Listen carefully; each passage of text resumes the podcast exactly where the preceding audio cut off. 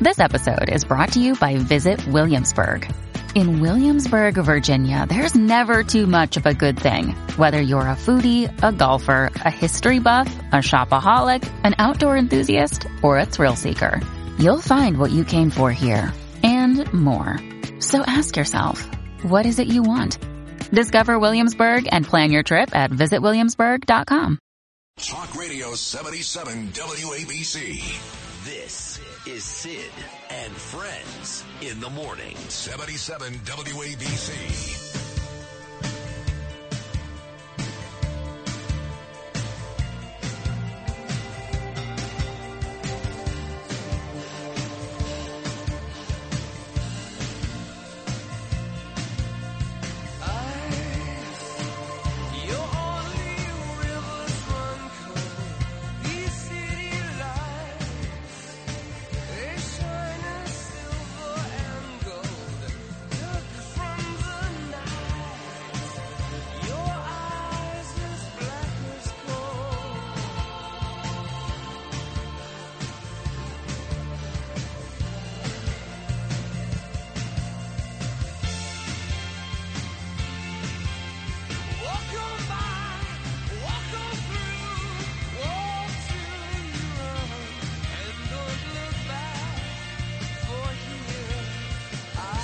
Title track from the great U2 album Unforgettable Fire. 647 on your rainy Monday morning here on September 11th, 2023, 22 years after the most tragic day in the history of this country.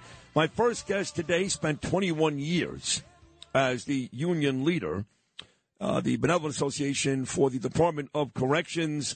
He's been in this uh, studio with me a bunch of times the last couple of months and been a mainstay at WABC for many, many years. His name is Norman Seabrook. Norman, good morning on this 22 year commemoration. How are you, pal? Good morning, brother. How are you, my friend? I'm doing okay, thanks. So uh, let's go back to that morning. This will be obligatory and lame, but the first question I ask everybody uh, this morning, you know what I was doing? I was on the air with Imus and Charles when that first plane hit, talking about the Giant Bronco game from the night before. What was Norman Seabrook doing at this time 22 years ago? Uh, 22 years ago, um, this morning uh, on September 11th, it was uh, primary day in New York. Peter Vallone Sr. was running for mayor of New York City. Um, people were out bustling around. By the way, you know, you know how I know that's true? Uh, Bernard McGuirk, who ordinarily would be on the other side of the glass, it was me, Don, and Charles in studio and Bernie would be on the other side of the glass with Lou Ruffino. Bernie was not there that day because he was on 96th Street and Broadway interviewing people on the street about the mayoral primary, and Mark Chernoff, who was in charge of WFAN, assumed Bernie's role, and he was the one who told us when the first plane hit. So uh, you're exactly right. Let's go back to what you have to say. And it, and it was uh, it was it was a beautiful day, and uh, correction officers. As you know, a lot of unions get involved in in politics in uh, handing out palm cards and trying to encourage blue collar workers to vote for the right person uh, to hold that office. And and during this time, everything just seemed so normal. And then all of a sudden, all hell broke loose. Uh, the plane, the first plane, hit the tower. Uh, and after the first plane hit the tower, a lot of people thought it was uh, just a freak accident by the pilot, but there, there was no freak accident there. And you know, everybody's looking up, and and fast forward, all of a sudden, the second plane hits the tower, uh, the second tower, and it just unleashed the dragon. And at this point, um, you know, I'm running, trying to get people. Uh, whereabouts of what's going on uh, in my office and, and everything else, closing the office, getting people out of there, getting people from Manhattan uh, out of out of Manhattan, and I I'm sitting there and and I'm well standing there and I'm talking to myself at this point, and I'm like, okay, what do we do now? And Bernard Kerik, uh, who's a friend, was uh, the police commissioner, Rudy Giuliani, who's a friend, mayor of the city, George Pataki, who I love with all my heart, is the governor of the state of New York, and I, I pick up the phone and I call the Department of Correction Commissioner Billy Fraser, who has since passed on since then because of ailments from 9/11. I call uh, the commissioner on the phone. I said, Commissioner, we got to do something. He says, Well, I didn't get any phone calls of what to do. I said, I don't give a shit who said to do what. Send all the buses that we have from Rikers Island into Manhattan to get the people out of Manhattan and into the Bronx or into another borough. Send the boats that we have because we had uh, marine boats out at, at Rikers that patrol the area of the waters around the island. At this point, everybody's starting to come down and it it gets worse because you know as I'm walking because you really couldn't drive around as I'm walking to to get an assessment of what's going on and getting people uh especially correction officers and civilians out of the area and everything else I come upon a church on Barclay uh, Street, um, and I go into the church just to say a prayer. And Father Judge is laying; he's dead now; he's deceased. Yeah, he's laying on the altar, and that was one oh. of the oh. most eeriest feelings I've ever had in my life. And he had on his white um, uh, outfit that he wears uh, when he's, you know, performing different uh, services and things like that. So then at this point, Sydney, you know, it, it's real chaos now. People are screaming, crying. There's dust, there's dirt, there's debris everywhere. Um, I'm freaking out a little bit because I can't find my wife and my mother-in-law at the time. Mm. She calls me on the phone and she says, "Norman, please get Susan, get Susan, Norman, get Susan." I begin to cry. I said, "Mommy, I'll get her." She's working at 40 Wall Street at the time, and I can't reach her on the phone, and, and I'm searching all over the place and all of a sudden my phone rings and I said, "Babe, where are you?" She said, "I don't know where I'm at. I'm on Second on First Avenue and we're heading uptown." I said, "Stop right where you are. Tell me the sign. I'm going to come and get you." I pick her up. Some guy jumps in the car with me, and a couple other people jump in the car. And the guy says to me, "He says, listen, just get me to the Bronx. I'll name my first child after you." I said, "You don't have to oh worry about that." Get in the car. We get in the car. I raced them to the Bronx because my car also had a police package in it. I raced them to the Bronx. I dropped them off. I come back downtown, and we begin to organize the correction officers. Um, the chief of the department was Bobby Davoren, and you got Pete Curcio, you got Reggie Palmer, you got all these guys, and they send the emergency services unit from Rikers downtown with the communications division. The communications division begin to set up at Stuyvesant High School telephone communication because there was no communication at that time. Everything was going down. So uh, the, the emergency services for the police department were so busy doing everything else, we stepped in to do what we had to do there. At that point, they're working on that, and I take a whole crew up to the morgue, and we go up to the morgue and we build a makeshift uh, command post at the morgue. We cut off the street. Nobody could come down the street except for emergency services that were bringing bodies to the morgue. It was horrible. And we're there, and, and Governor Pataki shows up, and he just stopped for a quick second and said, "Hey, thanks, guys, for what you're doing."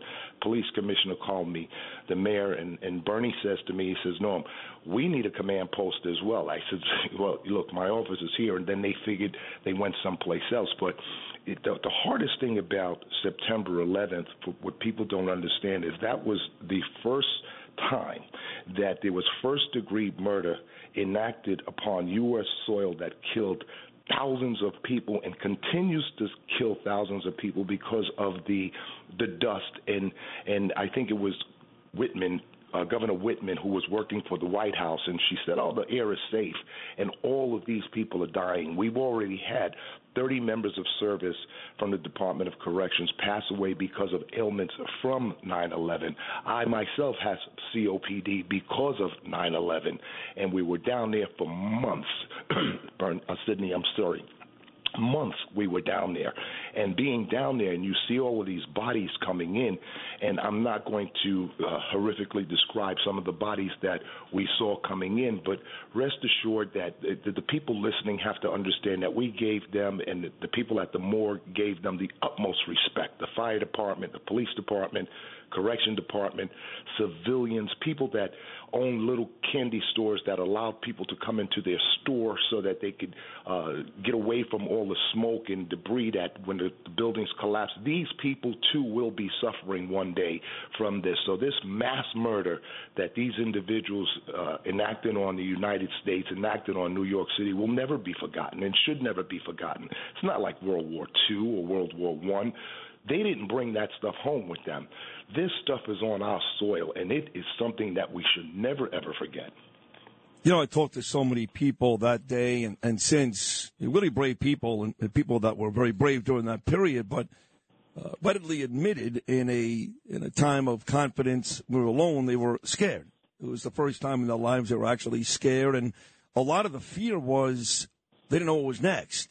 They knew what happened that day. That was bad enough. That was the worst day in the history of the country. But they were deathly afraid of what can happen next.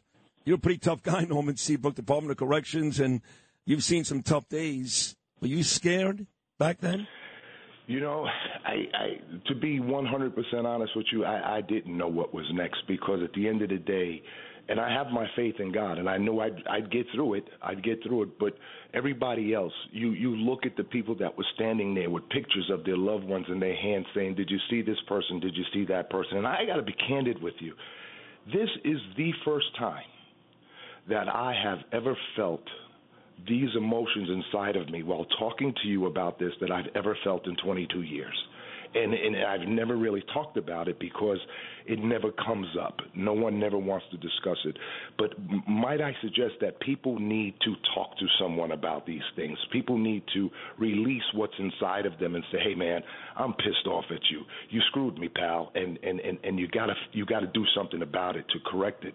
When you walk around New York City after this happened, after the aftermath, and you look and you say to yourself what happened here. But, you know, it's so wonderful to see all of the men and women that came together to rebuild it. It gives us pride to say, you know what, look what we can do. Look what we can do when we come together. September 11th, 12th, 13th, a week, two weeks, everybody was kumbaya. After everything clears and everybody feels as though there's no more threats, then it's back to cutting each other's throat. Then it's back to sticking a knife in each other's back. That's got to stop. We've got to prepare ourselves for what's next. They say in time of peace, you prepare for war. At the end of the day, we have to be prepared for whatever comes our way because we are New York. We are the United States of America. We can't allow allow individuals just to fly in and fly out like nothing. Everybody has to pay the cost when you touch one of us in New York City.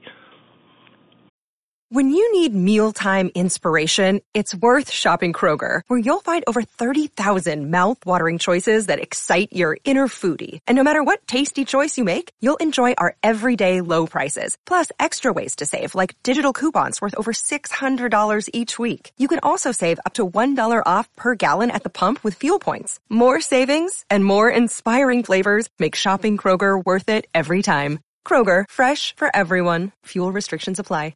The digital dollar could give the feds control of your money. Get the digital dollar report. Call 1-800-862-6970 and also receive a $1,000 credit from Priority Gold to protect your money. Or just go to digitaldollarreport.com. Please note the information provided does not constitute financial or investment advice. If you had an accident, trust Gabo Law, personal injury and medical malpractice attorneys with decades of experience who will provide the attention you deserve and deliver the best possible results in the shortest amount of time. Gabo Law has recovered millions for their clients and they will be able to help you. But don't take our word for it. Read their five-star reviews from former clients on Google, Avvo, and Facebook. Call Gabo Law today, 800-560-0214 for a free consultation consultation or email them at info at gabolaw.com. That's G-A-B-O law.com. Gabo Law, where winning is no accident. Well said, Norman. Well, thank you for coming on this morning and uh, sharing those memories of that day 22 years ago today. And we will keep talking. Uh, in fact, while I have you on the phone quickly, I know the Department of Corrections has not had a great couple of weeks. And last time you were here, we talked about the feds possibly getting involved, Rikers Island, all these things. What's happened since our last conversation? What's happened is is that the uh, the federal monitor, the federal judge has given uh, both sides opportunities to um, come together, sit down, and try to figure out uh, the best way of doing this before uh, the, the, the courts make a decision on what needs to happen. But I, I'm hopeful that when when the judge makes a decision, that she gives or he gives the person responsibility to make the changes that are necessary to enforce not only the law but to protect the inmates at the same time, to protect the civilians at the same time, and most importantly, to protect the correction officers at the same time. And correction officers have to understand, just like police officers, you have a job to do. You're a professional. Do the job that you're responsible to do and stop worrying about somebody else's job. Land one plane at a time. Norman, as always, thank you so much, buddy. Stay well, be well, and uh, on this day, I'm thinking about uh, you and everybody else. Thank you so much. I'm thinking about you too and your family. And you know, when you when your son when you talked about your son going to school, I really hope that the education system gives these young people an opportunity to really know history. I was listening to you earlier, and you were talking about they talk about civil rights. Yeah. Now they're talking Yeah. about gay rights. Now they're talking about this right. Let's talk about what happened September 11th, 22 years ago. Because if you think about it for a second, Sid, there's a child somewhere that was seven years old. 22 years later, they're 29 years old. Are they suffering now because they live down there or they went to school down there? Are Yeah. they suffering now from an ailment that's going to continue to to kill us as we get older? And I think that somebody needs to be held accountable. So all of these people that's talking about no death penalty for this one, no death penalty for that one. What about the people and their families that are suffering day in and day out because daddy's not there anymore? Because mommy's not there anymore. So God bless you. Thank you for what you're doing. Thank you, Mr. Catsimatidis, for allowing this program to take place. May God bless you. May God keep you and wrap his arms around you. Norman, that's beautiful. Norman Seabrook, everybody, as you wrap up hour number one on this 9 11 2023, 22 years later.